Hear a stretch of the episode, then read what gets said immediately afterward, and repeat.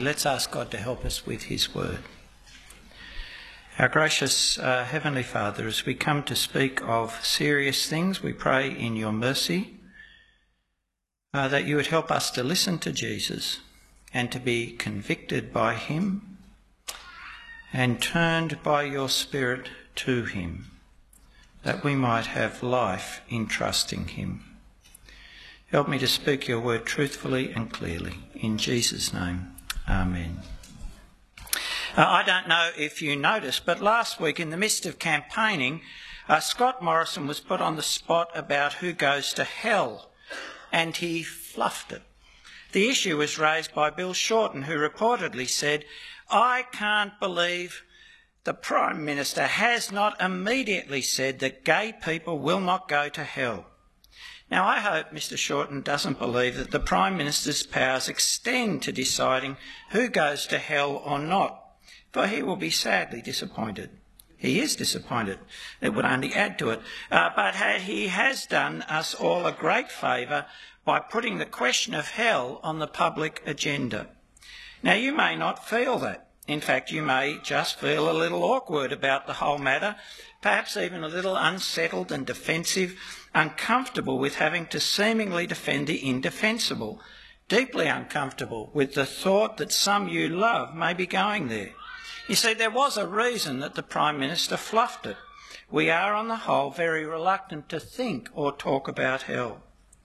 But public discussion of hell is an opportunity for believers in Jesus to talk about sin, judgment, and being saved from hell by our Lord Jesus to talk about who does and who does not go to hell. It's an opportunity to face the bad news so that we can talk about the good news, the gospel of Jesus. And so this morning I want to help you as believers in Jesus to think about hell so that you can speak about hell if it comes up and so that by God's grace others may be saved from the hell we all deserve. I want to equip you to speak about the worst so you can share the best. And if you're not yet a believer in Jesus, sitting here and overhearing a conversation about what you might find a distasteful topic, well, let me assure you, Christians don't want anyone to go to hell, and that the concerns caught up in talking about hell are not abstractly religious, but human, universal concerns. Talk about hell is part of the Christian answer to the very human question what happens when we die? In particular, it is part of the answer to the question of whether there is, when we die, some accounting for the way we have lived our lives here. Now, these are not uniquely Christian questions. They are human questions which have had a range of answers across the centuries. For example, many around the world believe in karma, that what you do in this life has consequences in your next rebirth, and that you can never escape the consequences of your thoughts and actions. Others have believed in some kind of afterlife, not a cycle of death and rebirth, but some place where you experience the consequences of what you had done in this life. So the ancient Greeks, for example, had an abode for the souls or shades of the dead, Hades, with various levels and torments, depending on what you had done, and also the Elysian fields for the righteous. Some more recently have confidently claimed that nothing happens when you die. When your body dies and rots, that's it, that's all. There is only this life, and then you're finished. So there are a variety of answers for this deeply human question that goes to the heart of two very important human concerns. And those concerns are these. Firstly, is there justice in the world? And secondly, is there meaning to my life beyond the meaning I might give it? Think about justice. Is it right that a Stalin or a Hitler, who are responsible for the death of millions, should experience the same end as someone who has laboured to do good to others? Like Mother Teresa, or the woman you know who has sacrificially cared for her disabled child? Is it right that both just die and that's it? If you'd survived the Holocaust or the Gulag, would you feel that that was right? Is it right that a child abuser should die safely in their bed long before their crimes are exposed? And that that should be the end of it, that he and his victims should have the same end. If justice is to be worked out only in this life, injustice wins. And if the outcome is the same for someone who lives selfishly inflicting pain and misery on others and for someone who lives a self-controlled, self-sacrificing life seeking the welfare of others, what does that say of life and how we should live? Do good and bad cease to have meaning?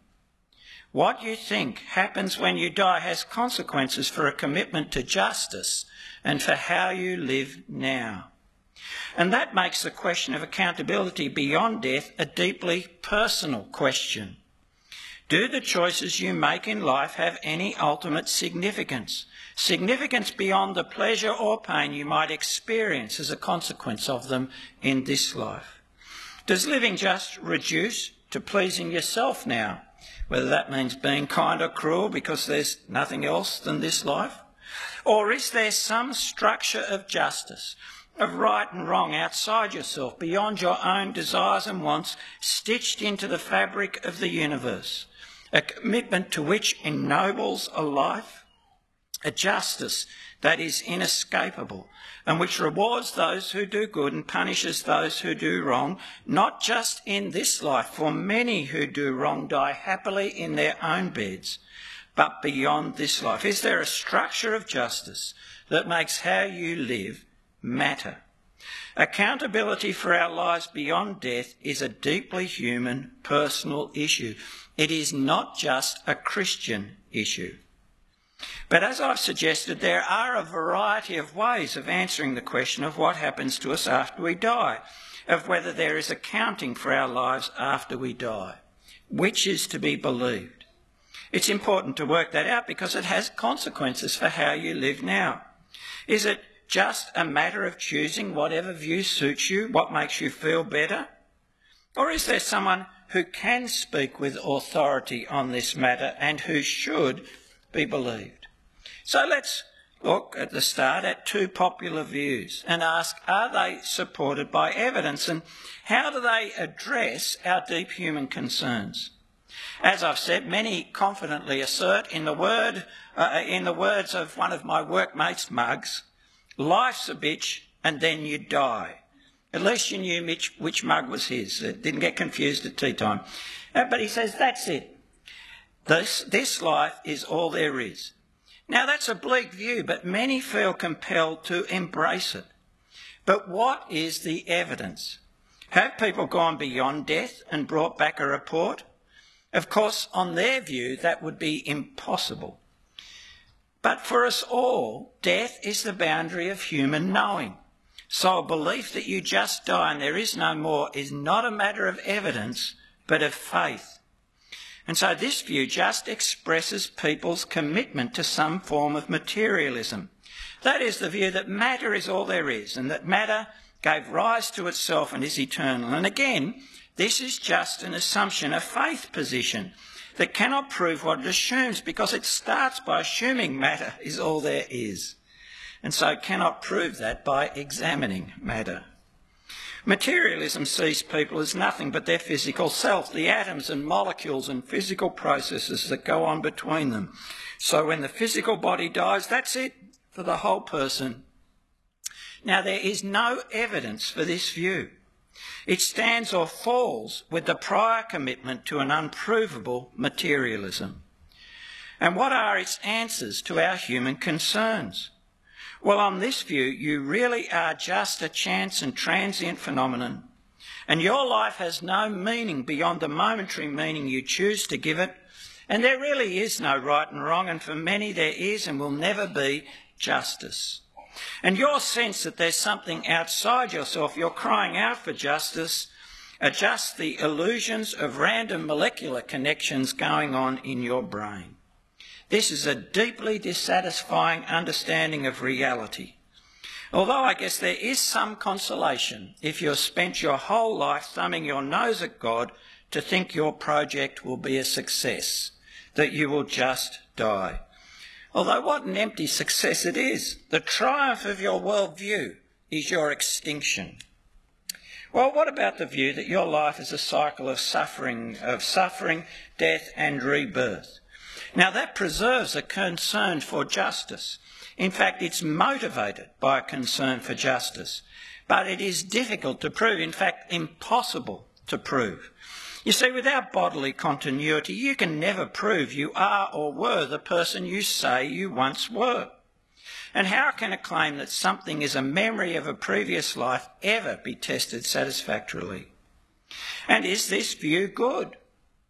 Well, the hope it offers, freedom from desire, is actually a hope for escape from personal existence by strenuous effort.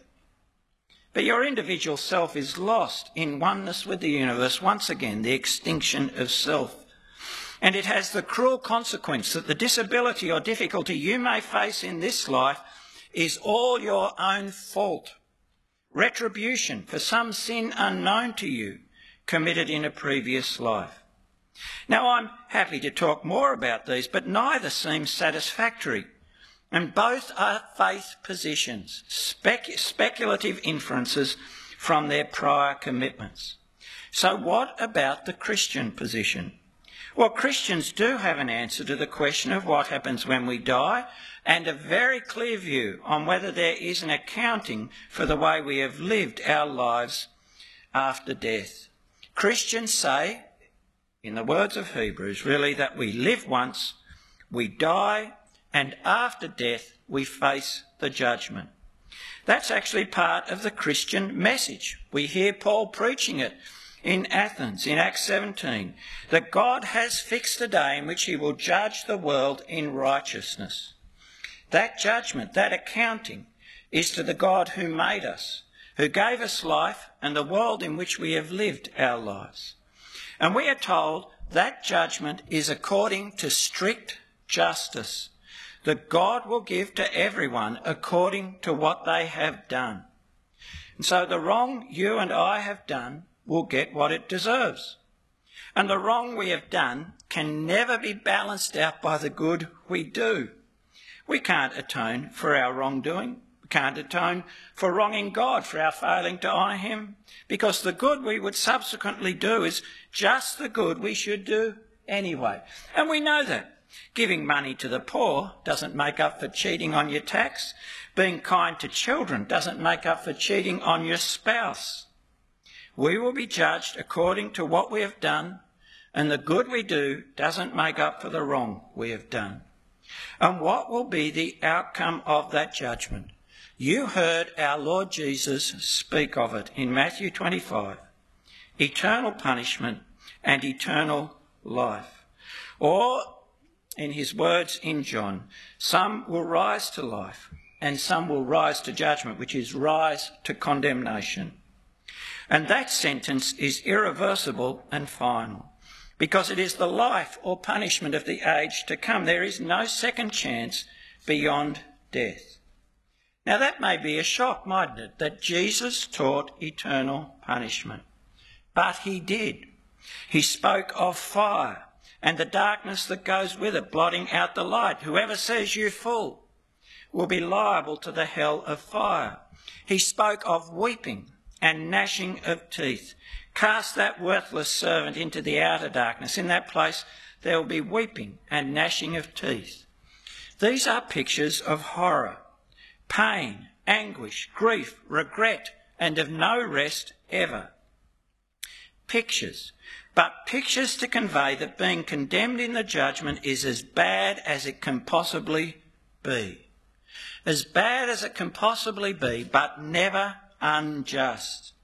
It is God giving us what our rebellion against his rule of his creation deserves, what our sin deserves. In many ways, it's a picture of God giving rebels up to their choice. They didn't want God, they don't want anything to do with him. In that last judgment, he has shut them off from his life and blessing. But now, with full recognition of what they have chosen, full awareness of the holiness and goodness of the God they are defying, wanting to flee from his just anger, but never being able to hide from him. But not all, as you heard, go to eternal punishment. Some, said Jesus, go to eternal life. Now, how can that be possible? For we have all done wrong, we have all sinned, and all deserve hell for what we've done. I hope if you're sitting here as a believer, you know that in your heart.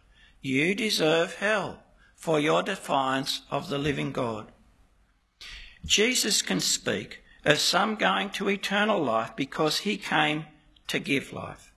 He came to set free from sin and judgment by laying down his life in our place. He says he gives his life as a ransom. That is, he pays the price for our sin in his own death.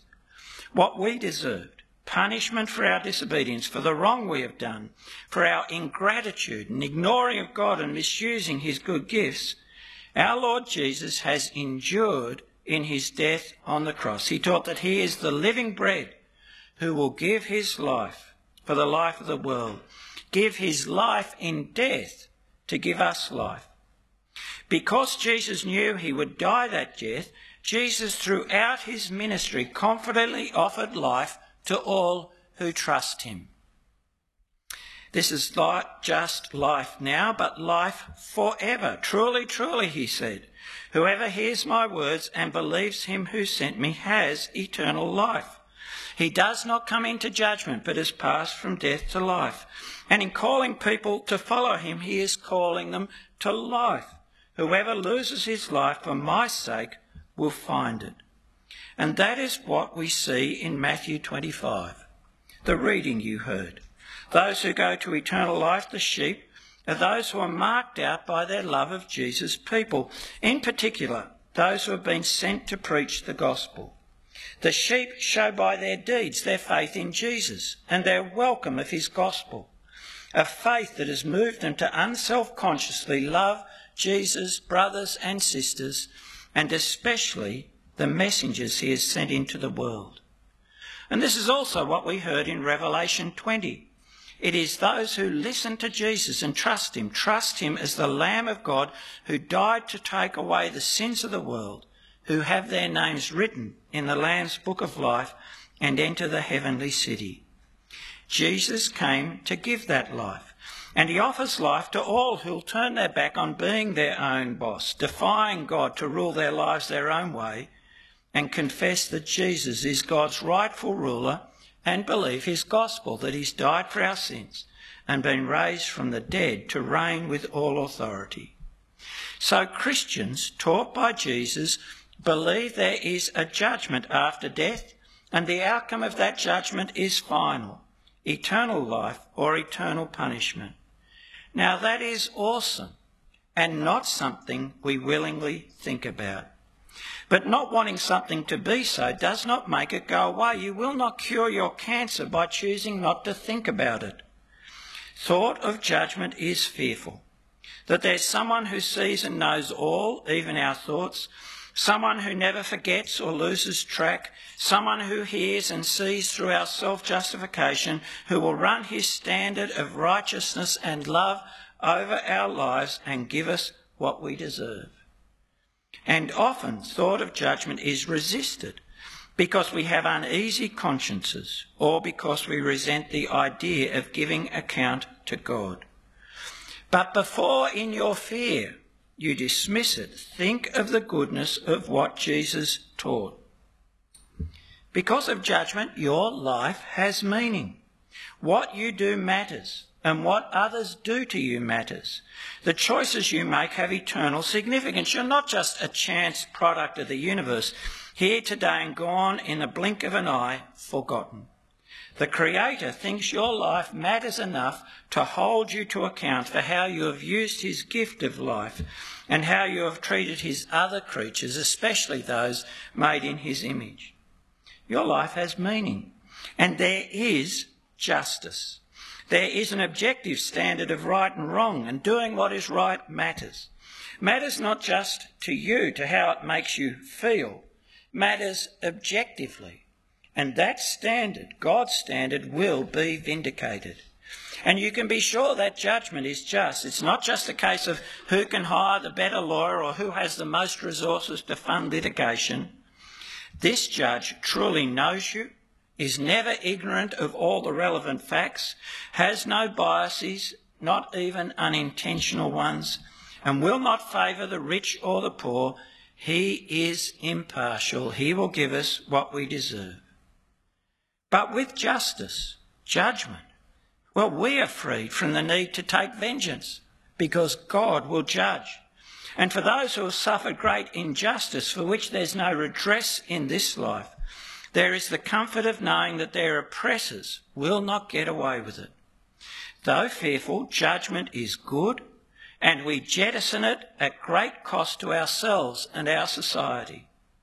And think of the goodness of why Jesus spoke of these things. Jesus speaks to warn us, to turn us away from death to life. He takes no pleasure in any going to hell. He wanted you to know it is as bad as you could possibly imagine, so you would embrace what is better than you could possibly imagine. The good news of the just and holy God who will give his beloved Son in love for the undeserving for you and I give his Son to give them eternal life. But should Jesus be believed when he speaks of eternal life and eternal punishment? Well, how do you demonstrate authority to speak on what happens after death? Now, experiencing death is a good start, but let's face it, we'll all do that being the only one who has risen from the dead, who has come back to speak to us of death and life, that gives Jesus a unique authority. And that is what Christians proclaim. Jesus was really killed by Roman executioners on the cross, and being really dead, he was buried, and then he really rose from the dead. You see, Jesus' death was not some near death experience, it was death. And his resurrection was not some resuscitation by a medical team of someone whose heart had stopped but who had not yet died. No, it was resurrection of an entombed corpse. A dead and now living Jesus who convinced those who had seen him killed that he was alive, convinced them by the evidence of their senses, by seeing him, touching him, talking with him, eating with him, he can speak with authority on death and what comes after. But the resurrection is not just a survivor's story. It is a victor's parade.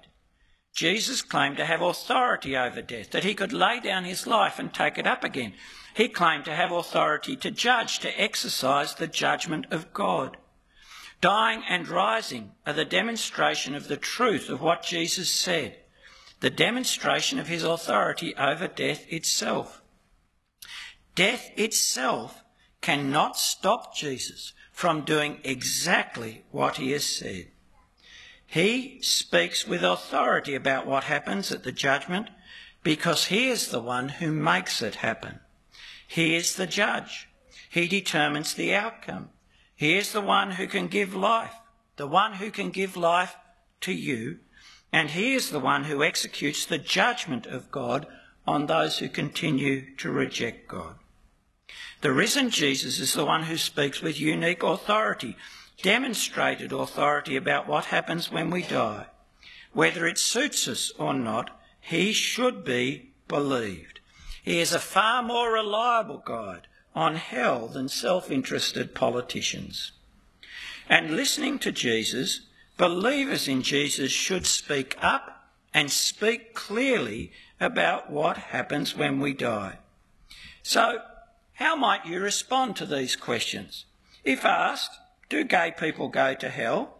You do need to respond. You need to have a thought out response that's based on what Jesus says and leads to Jesus, the only real authority on death and life after death, the giver of life after death. So let me give you some examples of responses. Do gay people go to hell? Now you might respond like this. Are you asking me about what happens to people when we die or about my attitude to same sex attracted people? I'm happy to talk about both. And if they want to talk about same sex attracted people, you ought to be ready. And if you want to equip yourself to be ready, Well, have a look or listen to Sam Allberry, a thoughtful, same sex attracted Christian. His book is God Anti Gay, uh, we have copies of, and there's a very good talk on the same topic uh, on that website. And if they want to talk about hell, about what happens when they die, you ought to be ready. Uh, you might say, well, who goes to hell is part of a bigger question and a bigger answer about what happens to us when we die. What do you believe about that? You might listen to them. And you might even ask them how they know what they've said, how they've come to believe what they believe, and whether they think people should give an account. And then talk about what, well, Christians believe about judgment and about being saved from judgment and how we only believe what we believe about death and after because of Jesus. Or if somebody asks you, do gay people go to hell? You might say, well, hell is a pretty awesome and uncomfortable topic, but I do have an answer. But you'll need to understand that the answer I give to do gay people go to hell will actually be the same answer if you had asked me, do white people go to hell? Do politicians go to hell? Do people who sit on the seats in churches go to hell? And the answer is some will and some won't. Because the issue is not our sexual preference, but whether we've repented and trusted in Jesus, because all of us deserve hell. Do you want to know what Jesus says about it and how he can rescue you from judgment? If they object to anyone going to hell, you might say, Well, I'm not real comfortable with that thought either. But it is what Jesus taught, and I think Jesus can be trusted to tell us the truth about what happens after death. Can I tell you why I think Jesus should be trusted on this? And then you might say, well, maybe Jesus had a loving purpose in talking about hell.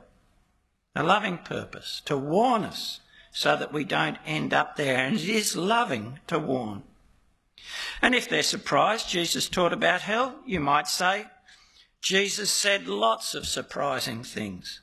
Would you like to read a biography of Jesus with me to get to know him for yourself? Remember, the aim is not to win an argument or, God forbid, consign anyone to hell. Although in faithfulness you may need to warn someone that that's what the Lord, the judge, what Jesus says awaits them. But the aim is to help them avoid hell by meeting Jesus.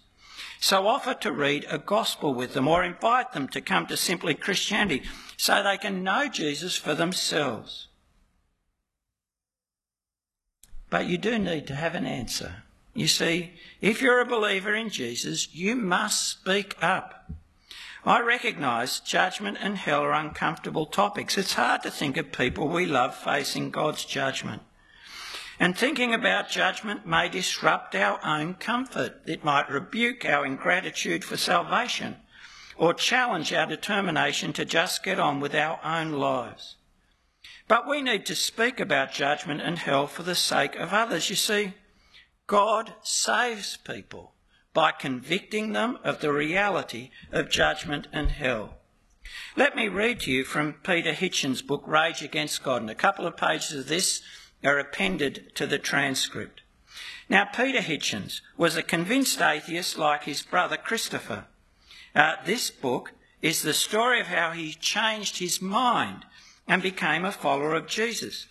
And in it, he recounts something that happened when he was on holiday in France.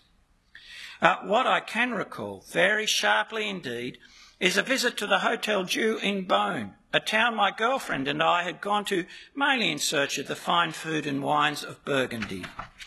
But we were educated travellers and strayed, guidebook in hand, into the ancient hospital. And there, worth the journey according to the Green Michelin Guide, was Roger van der Weyden's 15th century polyptych, The Last Judgment. I scoffed.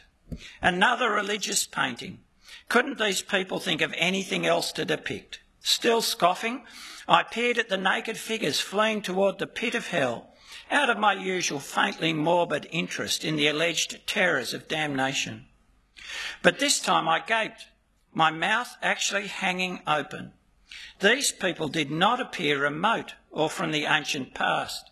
They were my own generation because they were naked, they were not imprisoned in their own age by time bound fashions.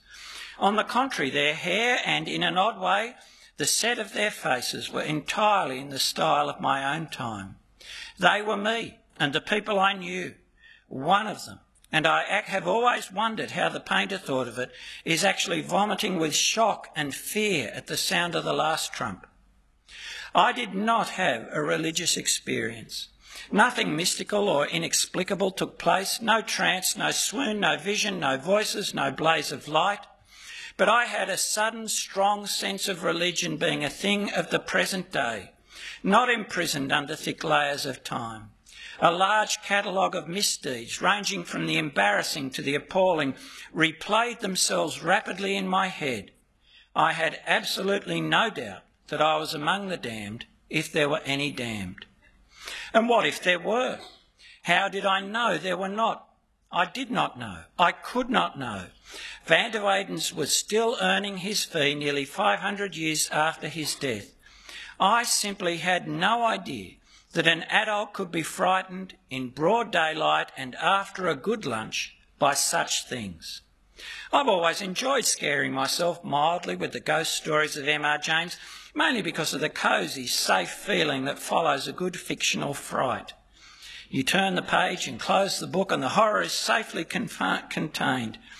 This epiphany was not like that at all. No doubt I should be ashamed to confess that fear played a part in my return to religion.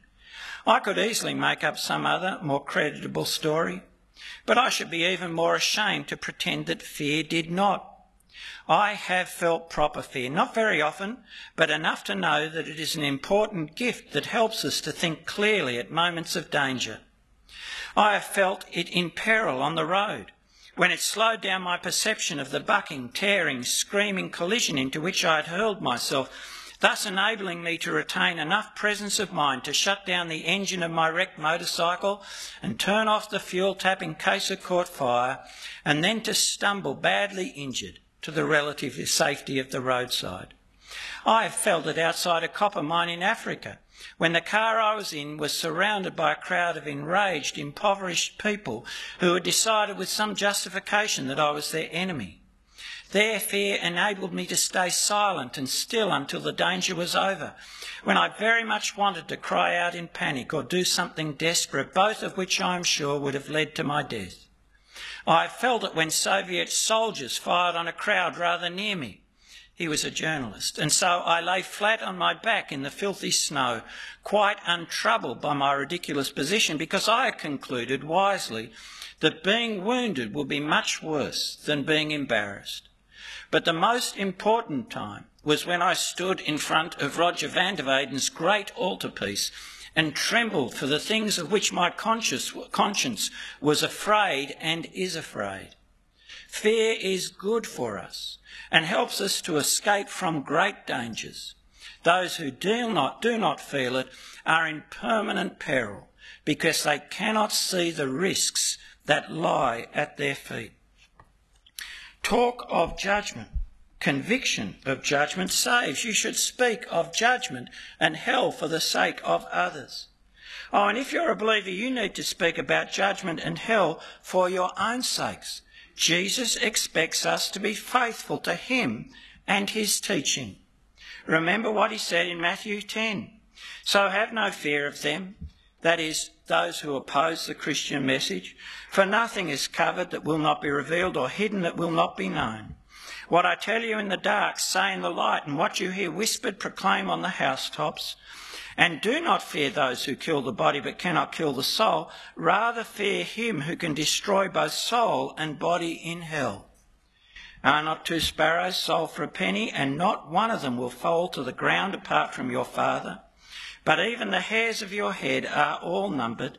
Fear not, therefore, you are of more value than many sparrows. So everyone who acknowledges me before men, I also will acknowledge before my Father who is in heaven. But whoever denies me before men, I also will deny before my Father who is in heaven. Believer, Jesus expects you to be faithful to his teaching. And he expects you to be faithful to his claim that he is the Lord and judge, the one who can save and the one who can consign to eternal punishment. You should speak up for your own sake, fearing him who can destroy both body and soul in hell. And believer, you should speak up for your Lord's sake.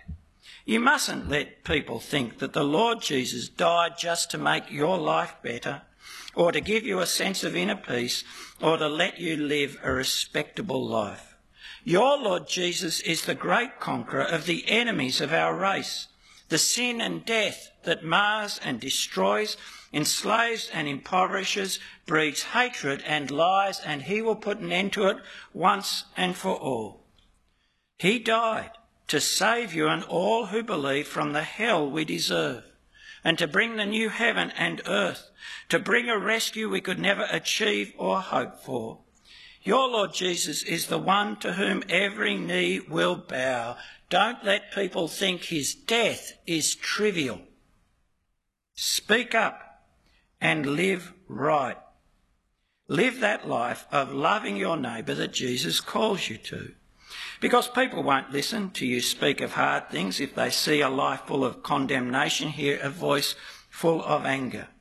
But they might listen if it comes from one they know genuinely cares for them, as we listen to Jesus, who loved us enough to give his life for us.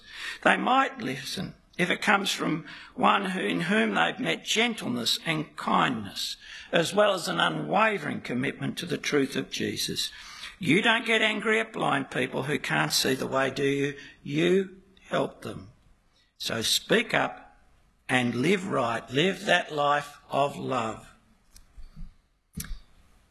And if you're here this morning as someone who does not yet believe in Jesus, overhearing this believer's conversation, I suspect it's been uncomfortable, but I am glad you have had that opportunity because your life matters.